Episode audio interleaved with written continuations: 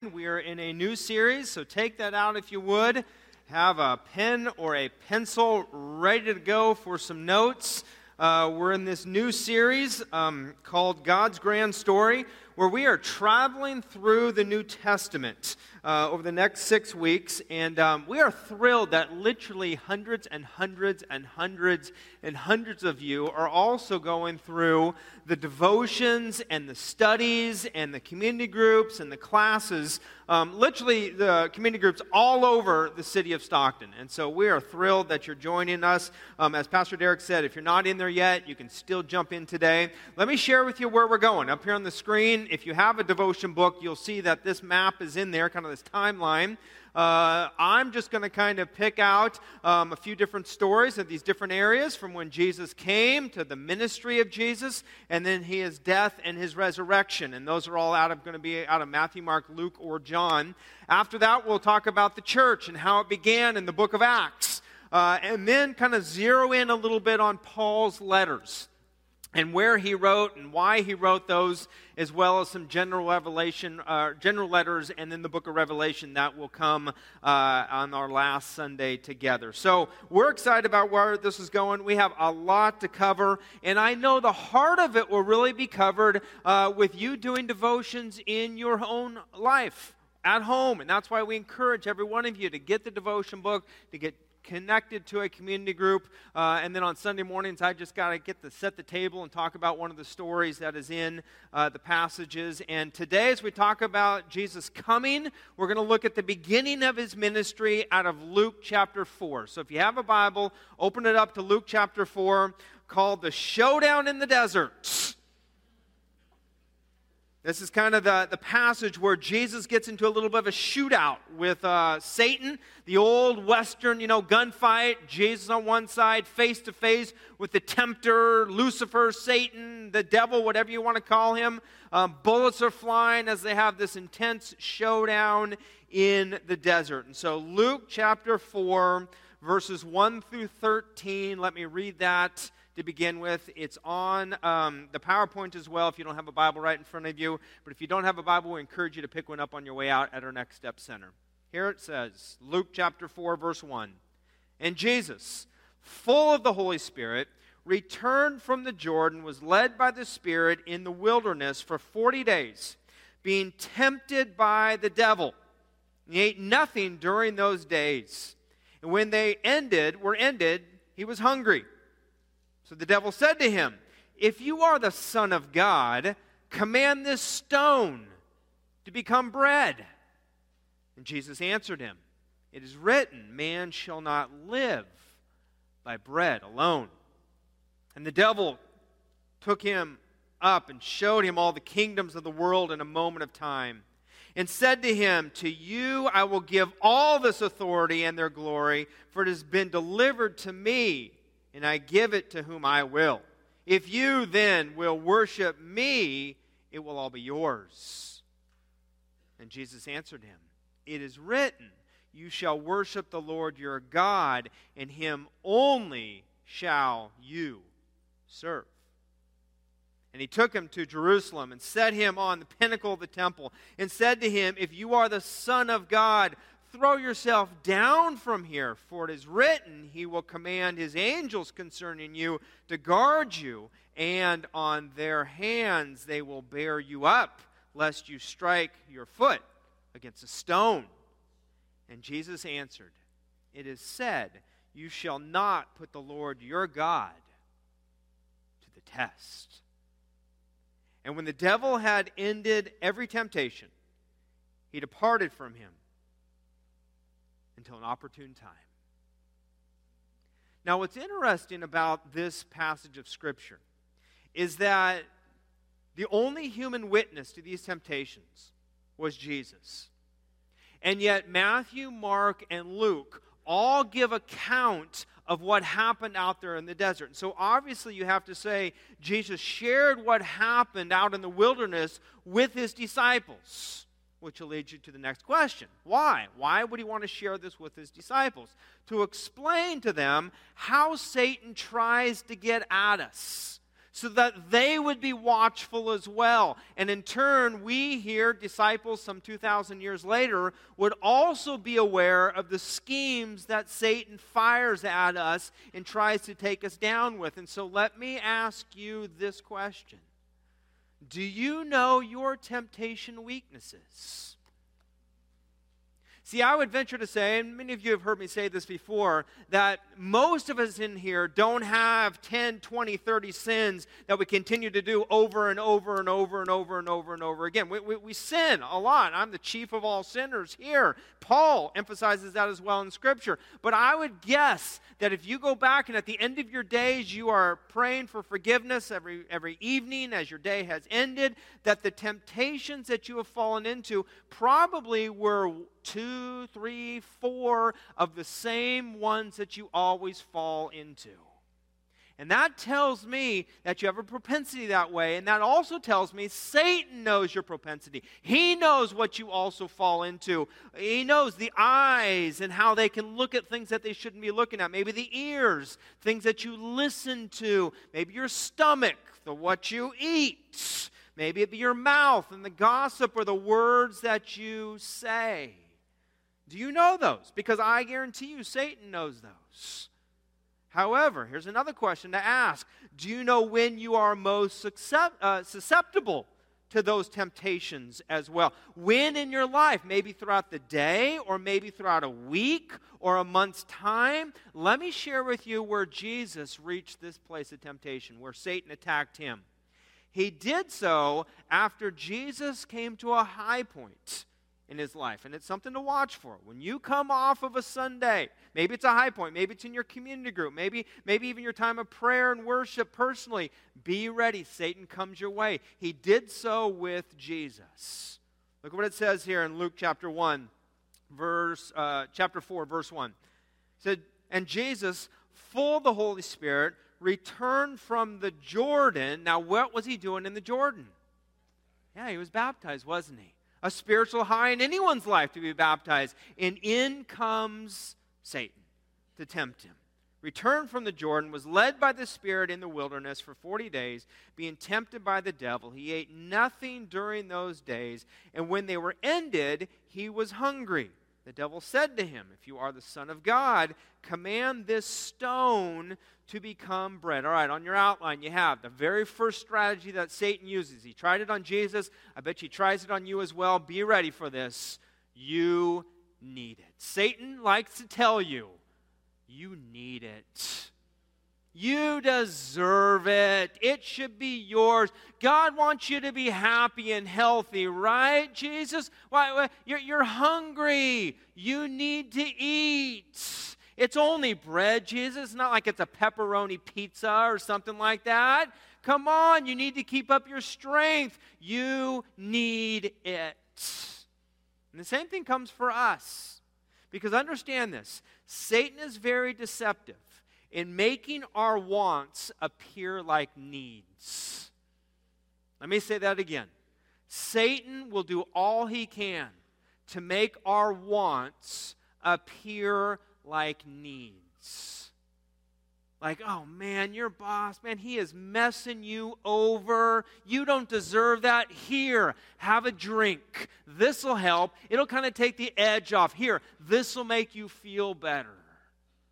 Or maybe, you know, like, wouldn't it be fun to get back at your girlfriend or get back at your boyfriend? It's not like it's a rebound relationship. No, let's just call it, you know, personal companionship with someone else. And you need that. It's good to be in community. You shouldn't be by yourself. Just get back into a relationship with someone else.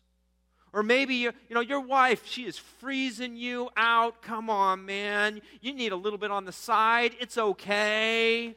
Doesn't matter. It's one of your needs. Come on. And when those temptations come, when, when temptation strikes, your physical needs seem like everything, don't they? And Satan knew right where to hit Jesus. 40 days he goes without food. You need this food. Come on. You need this. You know, I, I, love how we Americans do this as well, right? I mean, think about the temptation you faced last night for that piece of cheesecake that was over there on the counter, right? All right, come on, it's all right. You know, take it. It's your, you know, a little bit of uh, like like uh, strawberry sauce or whatever it may be on it. Maybe some maybe someone like putting ice cream and chocolate on cheesecake. I don't know. That's kind of strange to me. But come on, it's all right. It's been what like two hours since you had dinner. Come on, you need. You need this right? Or some of you guys, yeah, you, you need this surround sound stereo system with all the woofers and the tweeters and stuff, right? Football, football's here. The Super Bowl's like four months away, so it helps you get ready for it, right? Okay? Or the ultra. No, no longer is it good to have just regular TV. No longer is it good to just have regular HD. You need ultra HD. Am I right? 4K ultra HD for you. You need it, it's yours. Or, or what's the newest iPhone that they have out now? I've forgotten all the numbers. Eight? Eight plus? Ten? Is there a 10 out now? No, I think it's eight, right? It's like, it's like what, what, what's the temptation there? Come on, you got, what, what do you got? A seven? right? You know, seven? Come on, eight. You need it. Right? And how much are those things? You guys know this, don't you? Wow, see? It hits you, doesn't it? Yeah, do you remember how much they used to be? Just a three, a few hundred, huh? Now it's popped over a thousand dollars. And we do, we feel like we need it. Now, let me let me backtrack here a second. Those things are not necessarily bad things. But when you have to go into debt, or you have to put it on your credit card, or you get locked into this plan that you know you can't afford Satan has convinced you that a want is a need that you really have to have. Careful. So, Jesus' strategy back to Satan was this. You can write it down. I won't use my powers selfishly. I won't do it. I won't do it for my own, for my own good or for my own fame. It says, Man shall not live by bread alone. I, I'm not dependent upon that. I won't use my powers selfishly. What he's saying here is, I care more about the will of the Father than I do my own desires. I mean, I look at these people who are going on this mission trip here. You know, they're, they're going down to Hotland, is where they're going down to. I'm from that area. It's you don't think there's some other things they could be doing? You don't think that there could be doing some other things with the finances that they have, that they could be taking some trips and just enjoying things on their own? They could. They want to give that up. See, let me, let me say it this way. We have so much power here in the United States. Power to do the things that we enjoy doing, decisions that we make, whether that be with our time, whether that be with our finances. Many parts of the world, you don't have finances that you get to decide, make decisions. What do I do with this? And so many of you are stepping up. And so many you have, and you continue to make this ministry happen. Some of you have helped make that ministry even in Sultana, Nicaragua, and other mission trips that we do, Costa Rica, Alaska. We've done those in the past in Mexico. I mean, it's because so many of you have said, This money I'm going to use for God's purposes. Let me just share a few stories with you. Um, about a month or so ago, five weeks ago, um, uh, I got a phone call at the office, and someone called and said, "Hey, Pastor Brad, are you still there at the office?" I said, "Yep, I'm here. I was getting ready to head head out, but I'll, I'll stay here." because the person said, "Okay, good. Uh, my wife and I we want to come by. We have something for you." I, love it when people call me and say they have something for me. Okay, can I just say that? Sometimes it's cookies, sometimes it's deviled eggs, sometimes it's it's, it's checks. I, I, I, I enjoy getting the checks, um, as the cookies and the deviled eggs and the other things as well. But um, this one, uh, he said, oh, We have something for you. And so I, I, waited, and they came and greeted them. We went down to one of the downstairs little offices there. We sat down at the table. We were making small talk and such. And then they said, Well, we, we just want to give this to you because we just really feel like the Lord has laid this on our heart for the Scottish Rite building and what we're going to be doing over there and some of the renovations and such. And they slid a check across the table for $50,000. So we just want this to be used for God's purposes over there at the building, um, just to see the work continue to go forward. I mean, how do you answer that? It's like I, am just like, wow, thank you. All, all, I could do was say thank you, pray with them. I went back up to my office. I, I wrote them a thank you note, sent it out, and thank God that people would want to use their power for God's purposes. A couple weeks after that, Another family said, Hey, Pastor Brad, we know things are going over there at the Scottish Rite building. It's exciting. We want to get on board. They came in and gave a $150,000 check to the ministry of First Baptist to say, Let's get that going. Let's make that happen. I said, We don't even own it yet. So they said, That's all right. We know it's coming. Use this where it needs to be used. Again, how do you say thank you? You say, you say thank you, and I went and wrote him a note as well, said thank you. That, that is such a blessing. About three weeks ago, I had a gal come down the aisle right here. She, she's an older gal, a widow here in the church. she said, Pastor Brad, how are things going with the Scottish Rite? I said, I said, they seem to be going well. We're, we're looking at closing in a few weeks, and we're doing well. We're, we're, we're, very thankful. And she said, she said, well, do you have some needs over there? Yeah, yeah, we're trying to get some renovations and some things done over there. And she handed me an envelope that was filled with $50. And in each of those situations, I did the same thing. I said, Thank you. I went back up, I prayed with them, I went back up, I wrote a thank you note. And in each of those situations, I know those gifts were given. It doesn't matter how much was given, they were given out of equal sacrifice. And that's the heart God wants. I don't care if it's $50, $50,000, $150,000 or more. It's if the heart is behind it, God sees that. And that's what I celebrated with each of them. Just say, God, thank you. Thank you for allowing people at First Baptist the wherewithal, the resources, be it time that they serve with, be it trips that they go on, mission trips that they serve with, be it the finances they give, because again, you all have power. God has given that to you. He's given you the five talents in those scriptural references. You have it. Americans have it. We just get to decide where we use that. And that's my question to you here this morning. How are you choosing your power? In the time you have, and the finances that you have, the family members that you have, the input that you have for others. Jesus says, I won't use it for my own good. I, I, I don't need it. It's not for me. It's not for me. And those temptations will come your way. What are you going to do with it? Second temptation that comes the way of Jesus is this Satan poses out this question Why wait? Why wait? Come on. Just do it. In fact, the verses are verses 5 through 7. Would you read these up on the screen so we can all read them together? Here's what it says. Let's read them together.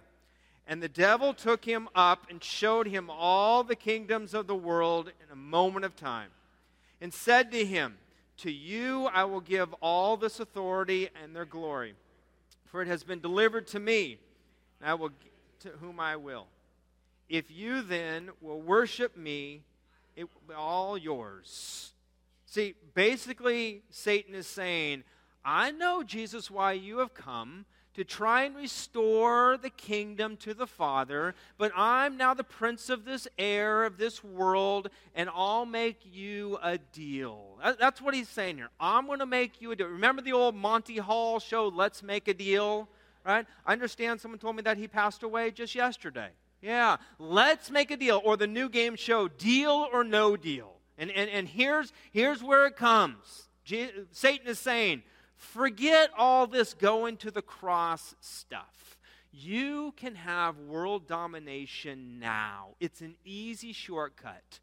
Why wait? He poses, what, what, think of all the good that you'll have from this small little compromise. Jesus, you can have the crown without the cross. You don't have to go through any of that stuff. Just go ahead and do it now. isn't that one that Satan really comes sniffing around us as well? I mean, if you're, if you're a student, it's why wait? You can go ahead and cheat on the test right now. Then you don't have to do all that studying, all that pain, save you all those hours. In fact, you can go out and do now more good for mankind and evangelize and other things like that. Don't get caught studying. You don't want to do all that kind of stuff. Why wait? Or in your business. Come on, you can get ahead. It's all right. Just, just take a few shortcuts. It's all right. You know what? You can get the business now. Go ahead and do it. Or maybe you're in a relationship, you're not married. There's the why wait coming right after you. Ah, you're going to marry him anyway. Go ahead, it's fine. You can just sleep with him now. You're not married. Why wait? And what Satan does, Satan loves to go fishing. And Satan will throw that bait out there and he will dangle it in front of you. And when we bite, he'll begin to reel that thing in. And let me tell you, Satan does not practice catch and release, all right? He does not. It is catch and destroy. That's the way Satan operates. And he does not play fair in any sort of a way. He'll dangle that out, and as soon as he gets your attention, and as soon as he gets a little nibble and a bite, he will just yank that as hard as he can. And we, we all have this kind of this why wait type of mentality. But when we do, what we are saying is, you know what? I think I have a better plan for where my life is going. And so I don't really want to do it the way that God wants me to do it. Why do I need to wait for any of that? I'll just go ahead and do it now. Why do I need to wait for the good grades? I can just go ahead and cheat on the test or download it off the internet or I can take care of this or I can make more money now. Why do I have to wait on this? You know, some practices in business. I'm going to climb the ladder up, but they're kind of questionable. Well, we'll sort that out later on. Or I can have sex before I'm married. It's okay. I'm not committed to marriage, but you know what? I'm going to be someday. And when we give into those temptations, what we're really doing is we are worshiping those elements. We're worshiping the power, worshiping the authority, we're worshiping the prestige, we're worshiping the sexual fulfillment that we want. We want it now. And Satan dangles it, and when we look, we get hooked. Because whatever gets your attention gets you. Remember that. What gets your attention gets you, and we start to worship those things. They take a higher priority than God does in our lives. And so Jesus counters this. Look what he says in verse 8 of chapter 4. Jesus says, You shall worship the Lord your God, and him only shall you serve. In essence, what he is saying here is, I won't worship things of this world. It's not my concern. I'm not going to worship the things things that are in this world. And, and notice, you know, Satan's temptations are usually not quite this bold. I mean, usually they're very subtle. Usually they're just like a small step and then a small step and then a small step. Just a little bit of bait, just a little bit more, just a little bit more, just a little bit more, and just a little bit more. Because he knows what gets our attention gets us. And so let me pose that question to you Are the things that you've been stopping and looking at? Are the things that are getting your attention when you know you have no right paying attention to them. You know, a few years ago, my daughter and I were playing in our living room. Um, well, it was probably when she was about four or five years of age. Um, because as every daddy does, you kind of take some liberties with your daughter, and I was wrestling with her, and so I picked her up, and I started running around with her when I was picking her up and running around, and all of a sudden I said, well, this is so much fun, she's having so much fun, why don't I turn her upside down? And so I was running with her upside down, and I had her by her waist, her head was about right here looking out this way, and her feet were shooting straight up, and I was running through the kitchen with her, and um, uh, we were running through, and somehow we were going from the kitchen area to the dining room area, and um, uh, uh, my wife stopped me, I don't know what, what she was just saying, hey, hey, hold on a second here. I, I think she actually wanted to give Brianna a kiss on the cheek. Um, right then, she didn't want to kiss me because I was, you know, endangering her daughter. But that's all right. And so we were standing right there in between the two, and and uh, we stopped. And so I was talking with her a little bit uh, with my wife, and and Brianna was there. And all of a sudden, Brianna looks up, upside down. She looks up, and she sees this clock that's up on our wall. And before I know it, I didn't know she was doing this, that clock was in about 29 different pieces on the floor.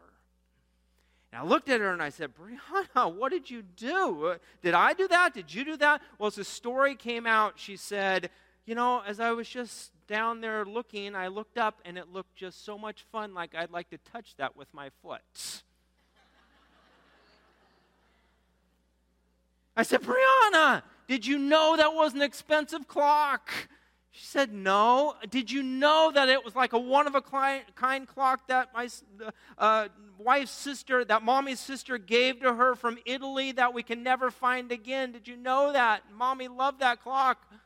She said, No. I said, Brianna, did you know that I'm in serious trouble with mommy right now? no. Okay, I'm sleeping on your floor tonight then, honey. But why did that happen? It happened because it got her attention. It happened because it just looked like it would be a little bit of fun to touch that clock with her toe. whatever gets your attention gets you. Think about what's getting your attention. Are there things at work? Are there people at work? Are there temptations? Are there shortcuts that maybe you didn't use to pause and look and contemplate and think about, but maybe you are now? What gets your attention gets you. And what Jesus says is no. The things of this world, I'm not chasing after. The things of this world, I'm not going to worship. I'm not putting them before my God.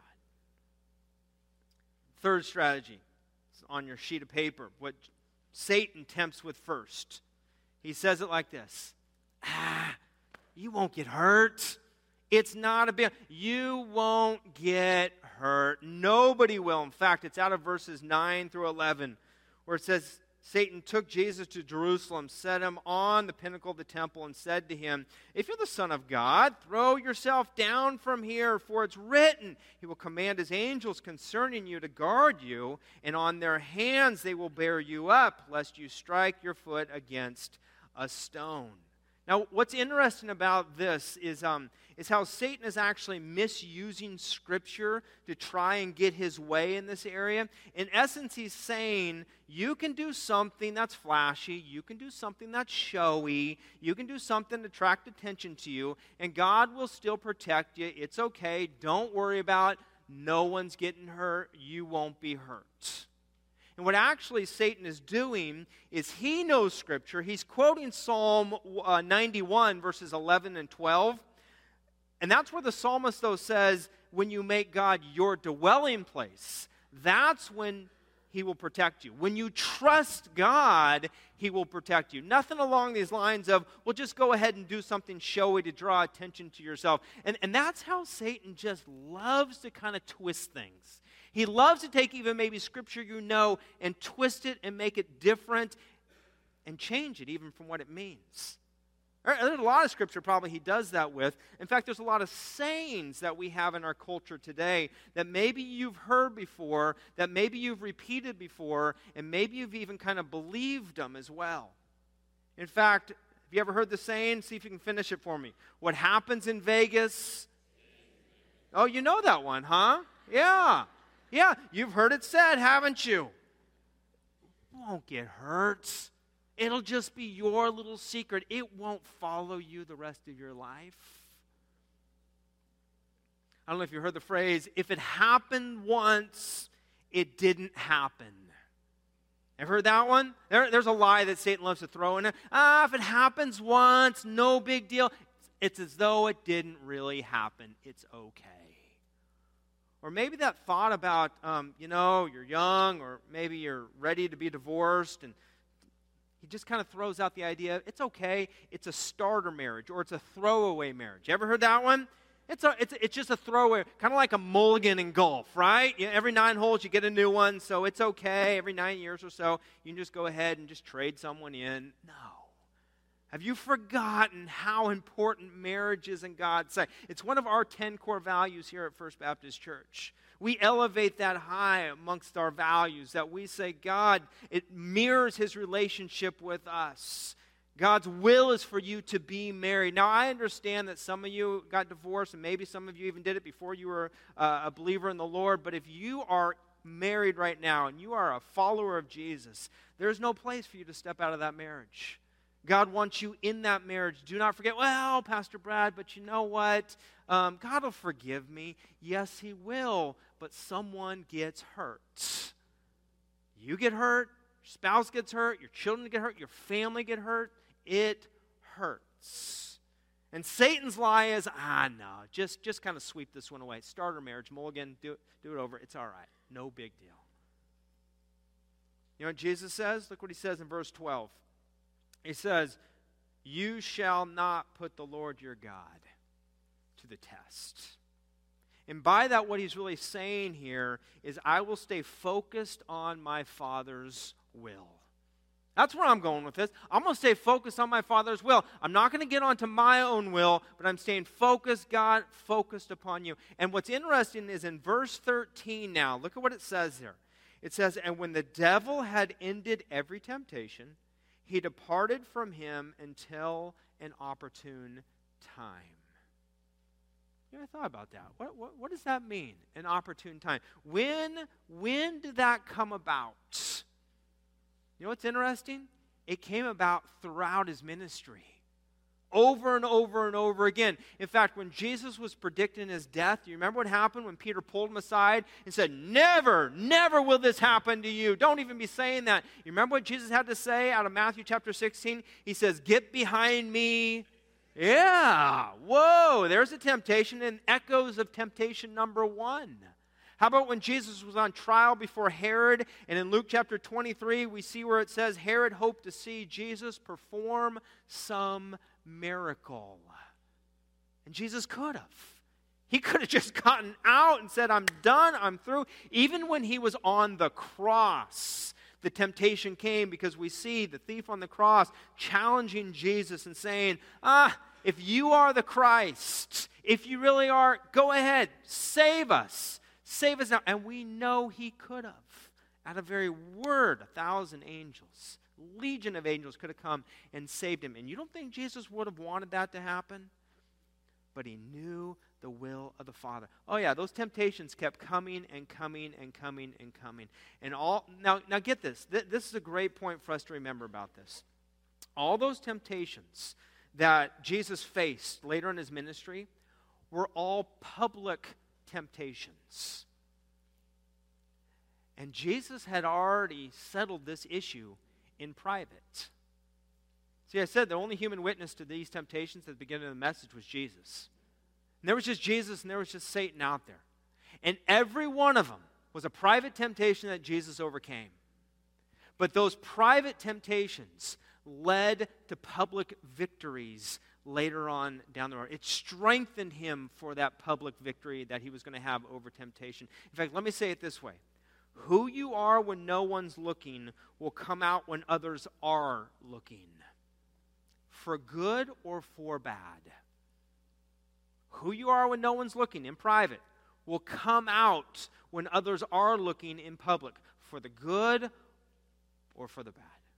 And we see with Jesus, he sets the model, he sets the example. He defeated them in private, and then that allowed him to make those defeats in public ministry that he was entering into.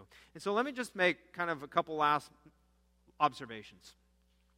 Look at, in fact, take your notes back out and look there for a second at the strategies that Jesus has to overcome. Satan throws these strategies out. You need it. Why wait?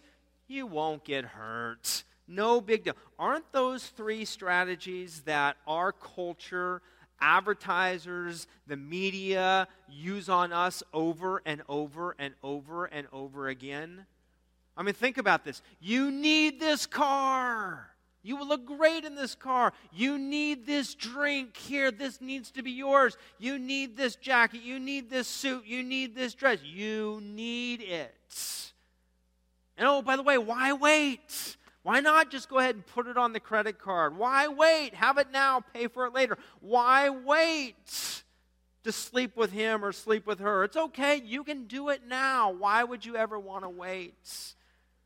It's okay. It's okay. Third one there. You won't get hurt. It's all right. It's okay. Just go ahead and watch Game of Thrones. Go ahead and, and, and, and watch the internet and, and late at night and those kind of things. No big deal. Nobody's going to get hurt. And what it says in verse 13, let me read that again. And when the devil had ended every temptation, he departed from him until an opportune time. I think we've just found the opportune times when Satan comes. He comes after us over and over and over again, which to me, when Jesus had these, strategy, uh, uh, uh, had these words come out of him, these phrases that Satan kept saying, Jesus didn't mess with it. He just shot right back at him. He shot back the things, quoting scripture, right back to him. Tells me, don't overanalyze. Don't contemplate. Don't try and battle. Don't try and debate with the tempter. In fact, what Jesus answers basically can be summarized in this in the Word of God, the worship of God, and the will of God. And when those temptations come, you shoot and fire back God's word. And you take that time and you say, okay, I'm going to still worship my Father, and that's what my goal, my desires will be. And then I will always be about the will of God in my life. In short, it's Jesus simply focuses, puts the focus back on God, not on himself, but back on God. you know, as I said, throughout his ministry, we see Satan was coming back in with finding the opportune time to tempt him. We, we see him doing it the very last days before Jesus goes to the cross. Right? Remember that second temptation? Why wait? Satan's like, you know what? You don't need to go to the cross. Take the crown beforehand. Not a big deal. And that same temptation's there in the Garden of the Gethsemane. Remember how hard Jesus had to pray? Not my will, but your will be done, Father. Not about me, not about my desires as much as I want to do away with this, but about your will. I'm keeping my focus on you. And we know that he was strengthened by that, by the Holy Spirit, by the angels that ministered to him. And that's what he shares with his disciples. For before that time, it says in Luke chapter 22, as we enter into this time when we're going to remember what Jesus did with his disciples, he gathered with them in an upper room. He said, Hey guys, and this was literally his community group. Hey guys, let me remind you why I've come. Let me share with you what I'm going to do. Even though they didn't fully understand it and get it right then, he says, out of Luke chapter 22, it says, He took bread, and when he had given thanks, he broke it and gave it to them, saying, This is my body, which is given for you. Do this in remembrance of me. And likewise the cup after he had eaten, saying, The cup that is poured out for you is the new covenant that's in my blood. No longer do you have to battle these temptations in your own will. No longer do you have to battle them in your own spirit. But now my spirit's going to be in you. Now my spirit will be with you. Now you can do it as I will be there with you as well. And so, as we come to this time of remembering what the Lord did for us so long ago, you don't have to be a member here at First Baptist to take this, these communion elements, but you do need to be a member of God's family. You do need to have come to a place in your life to say, Yes, I've accepted Christ as my Lord and Savior. And I know literally hundreds of you across this auditorium have done that. And so this is a time to remember what Jesus has done for you. But there are some in here who have not taken that step yet. And so I'm going to ask you, if you have not prayed that prayer to receive Christ as your Lord and Savior, to just allow these elements to pass. However, God's Spirit is in this place. And God's Spirit would be that none, would want none to have to allow those elements to pass. God's Spirit is wanting each and every one of us to know Him as Lord and Savior, that none would perish. And so as we go to a time of remembering, we're also going to go to a time of putting that invitation out. And if today you have never said yes to the Lord Jesus as your personal Lord and Savior, now would be the greatest time to do that. To know that He went to the cross to die for you. To know that as He gathered with His disciples and had this moment in His mind, He also had us in mind of sharing how important it was for us to remember Him going to that cross. But we also have to know He didn't stay in the grave. He shot out of that grave so that we will have eternal life with him again someday. That resurrection power. And so now, as we remember what he did, I'm also going to give you the opportunity to say, for the very first time, yes, Jesus, yes. So let's pause, let's pray, and let's take care of that business before we remember what Jesus did for us. God, I, I thank you for what these moments in worship mean to us. I thank you for a time when we can pause from the busyness of our schedule and say, God, I'm doing this to remember what you did for me. I'm doing this to honor you and to remember until you come again or you take us home. To identify with your death, burial, and resurrection. God, thank you for what these elements mean. That you love us. You went to the cross to die for us. You gave up your body. You shed your blood so that we might have new life. So, folks, if, if you have made that decision to receive Christ as your Lord and Savior, now would be a great time just to come before Him with a clean heart. And say, God, there's been some things perhaps in this last week, perhaps in these last few weeks, last days, even last night, that I just need to get off my chest. I, I, I need to give it to you. God's word says He's faithful, He's just. He'll forgive us our sins. He'll cleanse us from all unrighteousness when we acknowledge what we have done. And so now's the time to enter into this time. with an open spirit of saying, Lord, forgive me. I'm sorry. Lord, we even ask your forgiveness for if we have a wrong against someone else. Your word even says, go, make it right, and then come continue to worship. So, Lord, perhaps there needs to be a phone call. Lord, perhaps there needs to be a text that we send to say, I'm sorry. And we come with a clear conscience. A clear conscience to say, God, thank you for what you've done for us. Folks, I know there's some of you here as well today who have not yet made a decision to say yes. Maybe you've been coming with someone for a few weeks, maybe it's been months, maybe it's been years, but you know you've never made that commitment. It's been a little scary to you. God's Spirit is in this place, and that Spirit so wants you in this family. He so wants to know that He has guidance in your life, control in your life, helping you to take your next steps. And He so wants you to be with Him in heaven one day. And so your step today would be simply to say, Lord Jesus, today I offer you my life. If you're at that place, of saying, I'm ready to stop giving in to these temptations. I'm ready to become a follower of Jesus. I'm ready to repent and follow him. Today's the day to say yes. Lord Jesus, I invite you in. No longer am I leading my own life, I'm having it led by your Spirit. Lord Jesus, I invite you to be my Lord and Savior today. And if you can just say those words today, just say it, even confirm it with the word yes. Yes, Lord Jesus. Yes then these elements are for you as well. It's a time to celebrate what Jesus did for us in going to the cross, to remember his body, to remember his blood that was shed for us. God, thank you for this time that we can remember what you've done. May we never forget. May we not walk out those doors and just take that lightly. God, this is one of the most spiritual acts of worship that we can have to remember how much you've loved us, the sacrifice that you gave, the love that this shows. Lord, may we celebrate this now as we remember what you did for us. And it's in the name of Jesus that we draw access to you and we pray. Amen.